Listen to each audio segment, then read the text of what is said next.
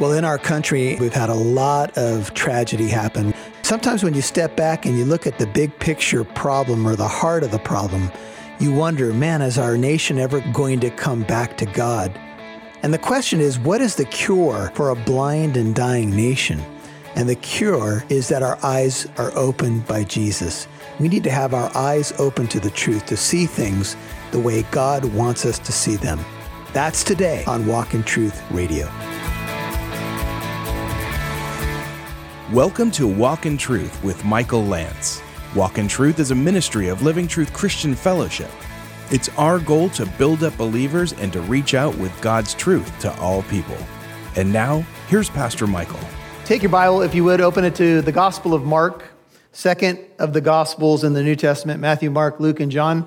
We're doing a cure for a blind and dying nation, part two, as we looked at the healing of blind Bartimaeus last Sunday and the call it the symbolic meaning behind the healing, pointing to a nation that was largely blind, a nation that needed an eye opening experience, but a nation that scarcely saw with their eyes or heard with their ears. And Jesus, quoting the book of Isaiah, saying, If they would return with their heart, I would heal them. The ultimate healing that um, Jesus came to bring was not a political healing. Uh, in fact, uh, there were many people who mistook his ride into Jerusalem just uh, in just that way. He had come to bring a spiritual healing, a healing for the heart. Whenever anything's happened in our nation, you know, that is an issue, a problem, whether it's a shooting or a terrorist attack or something of that nature, we've asked some questions and we've heard people comment on the solutions. And people talk about gun control and they talk about, you know, education. They talk about, uh, you know, all these different reasons why we have the problems we have. And I'm not going to brush aside that some of those could be problems. But I am going to say that the church really, um, whenever it's been right, has always been preaching a spiritual cure at the heart. And, you know, Jesus said if you would seek first the kingdom of God and his righteousness, all these other things would be added unto us. And we always seem to flip it around, and the Jewish nation flipped it around as well. They, they saw Jesus as a political deliverer. They were hoping that he would come and conquer Rome, but that's not what he came to do. He came to conquer sin and bring life to us. And, and he was on this journey to Jerusalem. He, he had told the disciples, I'm going to die. They're going to mock me. They're going to scourge me. They're going to spit upon me. They're going to crucify me. And, and I think the disciples could not see it. And part of the reason that they could not see it is because they had presuppositions that had formed in their hearts that made it almost impossible for them to see the truth. I want to tell you that there's something that uh, is very human about that. We can tend to see things through the lens that we want to see them. We can tend to take world events or even our own spiritual experience and kind of shove it down this particular uh, pipe or direction so we see it the way we want to see it instead of the way God wants us to see it. And so you say, well, Pastor Michael, what is the cure for something like that? You know, well, you guys have been hearing about a biblical worldview. And in order for us to funnel things properly, we have to have a biblical worldview. We have to see things the way God sees them. We have to have His eyes and His heart. So let's pray just for that as we get into this message. Father, we thank you so much for the people that have gathered on this Sunday morning, and we do desire to see the cure uh, for our nation, a nation that we have been blessed to live in, a nation that we love. And we're going to draw some parallels between Israel and the U.S. But we're going to be careful to say that the U.S. is not Israel. But there are certainly parallels, Lord. And uh, we just want to pray for illumination, Lord. We want to pray for understanding. We pray that your voice would be heard. We pray that we would set aside um, any of the things that we've brought into this place that are not beneficial for us, Lord. Any weights, um, even sin that we've brought into this place, Lord. Forgive us for our sin. Forgive us for uh, things that we do that are not pleasing to you, Lord. Uh, make us clean. You know, David prayed that he wanted to have clean hands and a pure heart, Lord. Those would be the people that ascend thy holy hill. And none of us have that, Lord, but you came to provide that through your death on the cross and your resurrection. So I pray you just bless this time. I pray you'd speak to us. In Jesus' name, I pray. Amen. The Cure for a Blind and Dying Nation, Part Two. So Jesus is about to ride into Jerusalem on what we would call Palm Sunday. So we're going to do Palm Sunday in October. Or what's known as his triumphal entry, or what's known as his, by some scholars, as his coronation as king. He will be crowned during this week, but not in a way that we would imagine. He will wear a, a, a a crown of thorns, and he will die for the sins of the nation and, of course, for the sins of all people. Jesus had been telling his apostles in Mark 10 45, if you want to take a peek at that, as they continued to be selfish and self centered. He said, even Mark 10 45, the Son of Man, that's Jesus, did not come to be served, but to serve and give his life as a ransom for many. On our radio broadcast uh, a couple days ago, I said that I was going to talk to us about principles about leaders so that we can make an informed choice about leadership. And you might be surprised that the Bible has a lot to say about leadership outside the church. In fact, God has a lot to say about three spheres of life, all of which He created. God created the family in Genesis chapter 2. He created government as the Bible unfolds and he created the church. All three spheres of life are by God. They are his idea, and when they're done right, they are God honoring. And God has a lot to say about leadership in all three spheres of life. In the family, he has something to say, and Joshua probably put it best when he said, I don't care who else worships what, what other gods, whatever you're going to do, but as for me and my house, we will serve the Lord. That's what it means to be a godly leader of your household. Um, if you look at government, God goes on and on through the books of 1st and 2nd Kings, 1st and 2nd Chronicles, the Proverbs, and he talks about godly leadership. In Proverbs 29, he talks about when the righteous are ruling, the people rejoice, and when the ungodly are ruling, the people groan. That's Proverbs 29 2. And God uh, laid out the demands of godly leadership. He told the king to read the law of God. He told the king to, to lead righteously the people. Righteous kings were known for bringing the nation back to the Bible and knocking down or destroying the high places and the places for the false gods. And that was really how God defined godly leadership in government. There are many godly people who were prophets and kings who had great influences on nations Esther, Daniel, uh, and we could name many others, Nehemiah. And so God has a lot to say about that sphere of life as well. And of course, we know the passages that talk about uh, biblical leadership 1 Timothy 3, Titus chapter 1, the qualifications of an elder. God has spoken in all three areas. Now, as I looked at this message for this coming week, I was thinking, well, we should be tying parallels so that we can know how to choose a godly leader because there's much confusion uh, on the landscape. But it struck me that there's another application that we need to make. And it's not just about our government leaders, it's about us. Because every time I look at the Bible and I decide I want to point my finger at other people, and tell everybody else what they're doing wrong, I know I'm in trouble. Because I know God, when I come to the Bible, wants me to search my own heart. I know that He wants me to take a look at how I'm serving others, how I'm being a change agent in my culture, how I'm being salt and light in my sphere of influence. And we could sit here all day long and complain about our leaders, and we have a right, I think, based upon what I see on the landscape, there's much to be leveled against our so called leaders. But I still think that God's going to ask us to look at ourselves. I think that oftentimes, and I'm not saying that this is always true, but I think it's been well said that leaders are a reflection of a culture. And I don't know how we got here, frankly.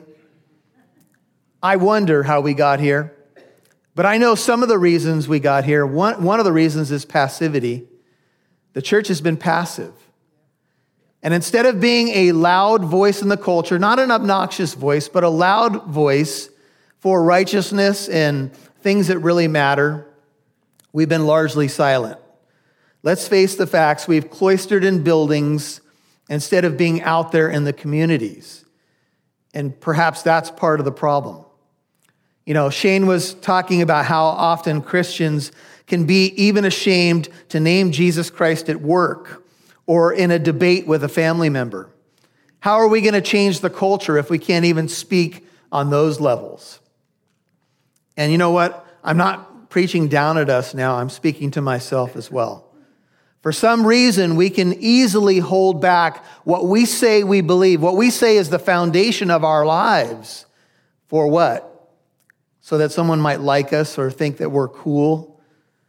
And I told you last week that the country was not ashamed, despite its imperfect people at the founding and the problems that were there, the country was not ashamed to say that if this is going to work, if America is going to work, it's going to work because it's a people that are governed ultimately by the higher values of Scripture.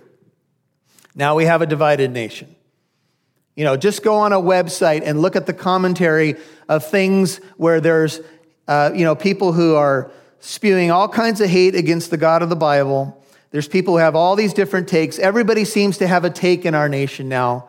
And when a, when a nation's uh, foundations are destroyed, we get in trouble. I want to take you to a few Psalms before we even go into Mark 11. And we may have to do this message in a couple parts as well. Turn to the book of Psalms, if you would. The Psalms are a wonderful medicine for the soul. I'm going to start us in Psalm 2, and then we'll move over to Psalm 11. So the first one is Psalm 2. This is a prophecy that actually is picked up in the New Testament, and it is about Jesus. And here's what it says Psalm 2, verse 1. Why are the nations in an uproar and the peoples devising a vain thing? The kings of the earth take their stand and the rulers take counsel together, Psalm 2 2, against the Lord and against his anointed. Here's what they say Psalm 2 3 Let us tear their fetters apart cast away their cords from us. He who sits in the heavens laughs. If you want to know what makes God laugh, it's when people start to say, We'll get rid of God. That makes God chuckle. Hey, folks, this is Pastor Michael. Really appreciate you tuning into the broadcast today. I'm going to tell you about a website that we have. It's a brand new website. It's called walkintruth.com. And on that website, you can find a new devotional. It's a video devotion called A Step Closer. The intention is to help you get a little bit closer in your walk with Jesus Christ. So go today to walkintruth.com, scroll down on the video devotion called A Step Closer, and our prayer is that it'll get you a little bit closer in your walk with Jesus Christ today. That's walkintruth.com. God bless you.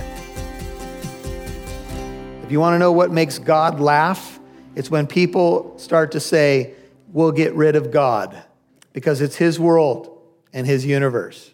So he who is in heaven laughs, the Lord scoffs at them. It says, Then he will speak to them in his anger and terrify them in his fury. But as for me, I've installed my king upon Zion, my holy mountain. I will surely tell of the decree of the Lord. He said to me, Thou art my son, today I've begotten thee. Ask of me, this is the Father speaking to the Son, and I will surely give the nations as thine inheritance, and the very ends of the earth as thy possession. Thou shalt break them with a rod of iron, thou shalt shatter them like earthenware. Now, therefore, O kings, and we might add, O presidents, show discernment, take warning, O judges of the earth, worship the Lord with reverence, and rejoice with trembling. Do homage to the Son, lest he become angry and you perish in the way. For his wrath may soon be kindled. How blessed are all who take refuge in him. Turn to Psalm 11. Some of you have, may have seen my title, and you might be wondering is Pastor Michael prognosticating about the U.S.? No, I'm not. What I'm really referring to in this message is that Israel would see its own demise in 40 years from the time that Jesus rode into Jerusalem. 40 years rings a bell to many of us because that's what people say typically is a biblical generation, give or take. Some scholars believe he died in 30, some people believe he died in 32 or 33 AD. Whatever the date may be, it was about 40 years until Israel fell to the ground. And Jesus was pleading with the nation. He was telling the nation to turn back. And let me just tell you that this has connections to the Old Testament where prophets would go to wicked kings and say, Turn, because God is going to judge the nation. Turn, turn, turn. And when a king turned, even the case of wicked Ahab, God said, I'm not going to destroy that area in his generation because he repented. God even says of Ahab, the wicked king that was married to Jezebel, do you see how Ahab has responded? He's actually humbled himself. So I'm not going to destroy uh, the area in his generation. God does respond to humility, even humility from a wicked king. This is the pattern that's happened throughout the Bible. How it applies in New Testament times, I leave it to you. But Israel basically was on the clock. They had 40 years or less until their whole nation would fall. Jesus, when he rode into Jerusalem, wept over the city. He said, This is the city that kills prophets. This is the city that won't respond to God. And he said, If you had only recognized the time of your visitation, if your eyes had only been open to the truth, but now it's past. Jesus was heading to the cross. The people were lauding him, calling him the one who is blessed, who comes in the name of the Lord. And yet Jesus saw something much deeper than the people would see. Now, in Psalm 11, um, I'll take you back. Uh, let's go to Psalm 10, verse 16. It says, The Lord is king forever and ever. Psalm 10, 16. Nations have perished from his land. O Lord, thou hast heard the desire of the humble. Psalm 10, 17. Thou wilt strengthen their heart. Thou wilt incline thine ear to vindicate the orphan and the oppressed, that man who is on the earth may cause terror no more. In the Lord I take refuge. How can you say to my soul, Flee as a bird to your mountain? In the Lord I take refuge. Can I paraphrase? How can I say to myself, I'm going to run away? How could I say to myself, I'm going to run away when things get difficult? I'm going to go hide up on some mountain. I'm going to flee like a little bird. No, this is not a time to flee. This is the time to stand. For behold, the wicked bend a bow. They make ready their arrow upon the string to shoot in darkness at the upright in heart. Sometimes it feels like that, doesn't it? It feels like the upright are getting shot at all the time, while the culture calls what is evil good and what is good evil. If the foundations are destroyed, verse 3, Psalm 11, what can the righteous do? You know, you may want to mark that because that's often how it feels. But keep reading. The Lord is in his holy temple, he hasn't moved. The Lord's throne is in heaven. His eyes behold, his eyelids test the sons of men. In other words, he sees what's going on and he's testing people even now. The Lord tests the righteous and the wicked. And the one who loves violence, his soul hates. All the violence that's happening in our culture, God hates it. Upon the wicked, he will rain snares. Fire and brimstone and burning wind will be the portion of their cup. For the Lord is righteous. He loves righteousness. The upright will behold his face. Amen. Praise God. Let's go to Mark 11 before I quickly run out of time. What's the cure? Well, the cure for a blind and dying nation is to look upon Jesus Christ maybe with some fresh eyes and understand who he is and what he desires from a people. To be governed by biblical principles. It's not wrong for a nation to anchor themselves to biblical principles. That's what God wanted of Israel. That's what our founders wanted of the U.S., at least the bulk of them. And so Jesus is riding in to show us the way. He's riding in to purchase our freedom. And I think we all know, but I'll remind us that freedom isn't free, it's very costly.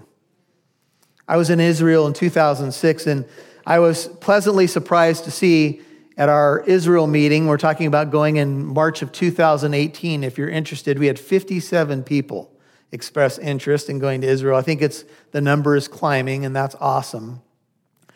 And when you're in Israel, um, you're seeing all these historic sites, and one of the things you get to do is you get to walk down the road from the Mount of Olives into Jerusalem, and it's where Jesus made that triumphal entry. And our guide uh, was a uh, second generation, what we call a Zionist. He's not a believer in Jesus, but he's very much a Zionist, very much uh, wanting to see Israel great, served in the military as a general. And he said his father was constantly trying to explain to him what it was like when Israel was not in the land. His dad was part of the early forces that brought freedom uh, and recaptured Jerusalem in 1967.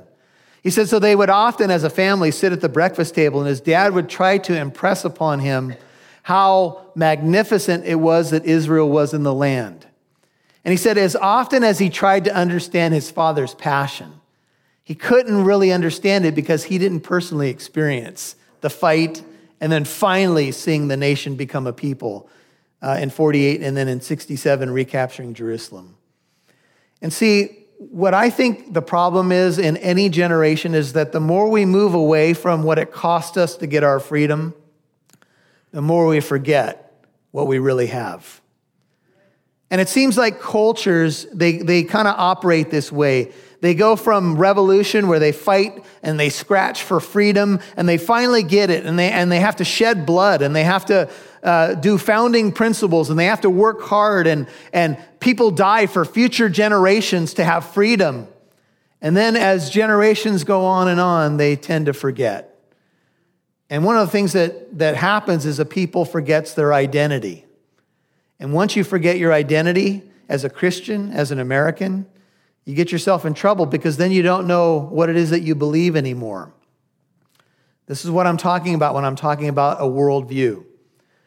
If your kids don't know how they should view the world, if they don't know the preciousness of what it means to live in America, if they don't know what it means to be a Christian, if they don't know the value of their, their identity and what it costs people on the battlefield to fight for freedom, whether every war or every battle was right or wrong, I'll leave that to you. But ultimately, people shed their blood for us to be here today. And in earlier generations, people were burned at the stake to make sure we had a Bible in our hands. We rarely hear those stories anymore. We don't talk about the fact that the common man couldn't even have a copy of the scriptures in generations gone by. People died that we could even have a Bible. And see, this is this is part of what we need to get back to, I think, as parents and grandparents, is to make sure that our, our future generations understand who we are. And so here we go, Mark 11, all of that being introduction. so we'll try to tackle this as quickly as we can because much of this is familiar. And as they approach Jerusalem, Mark 11, 1, at Bethphage, now Jesus is moving with a great uh, company of people. And uh, remember, he had just healed blind Bartimaeus outside of Jericho, moving rapidly towards Jerusalem. He's approaching Jerusalem, Mark 11, verse 1. Two uh, healings are in, in the immediate backdrop that are worth mentioning. One is that Jesus has healed blind Bartimaeus, and we just looked at that. The other healing is mentioned in the Gospel of John, chapter 11, and I think we all know what it was. Jesus raised Lazarus from the dead.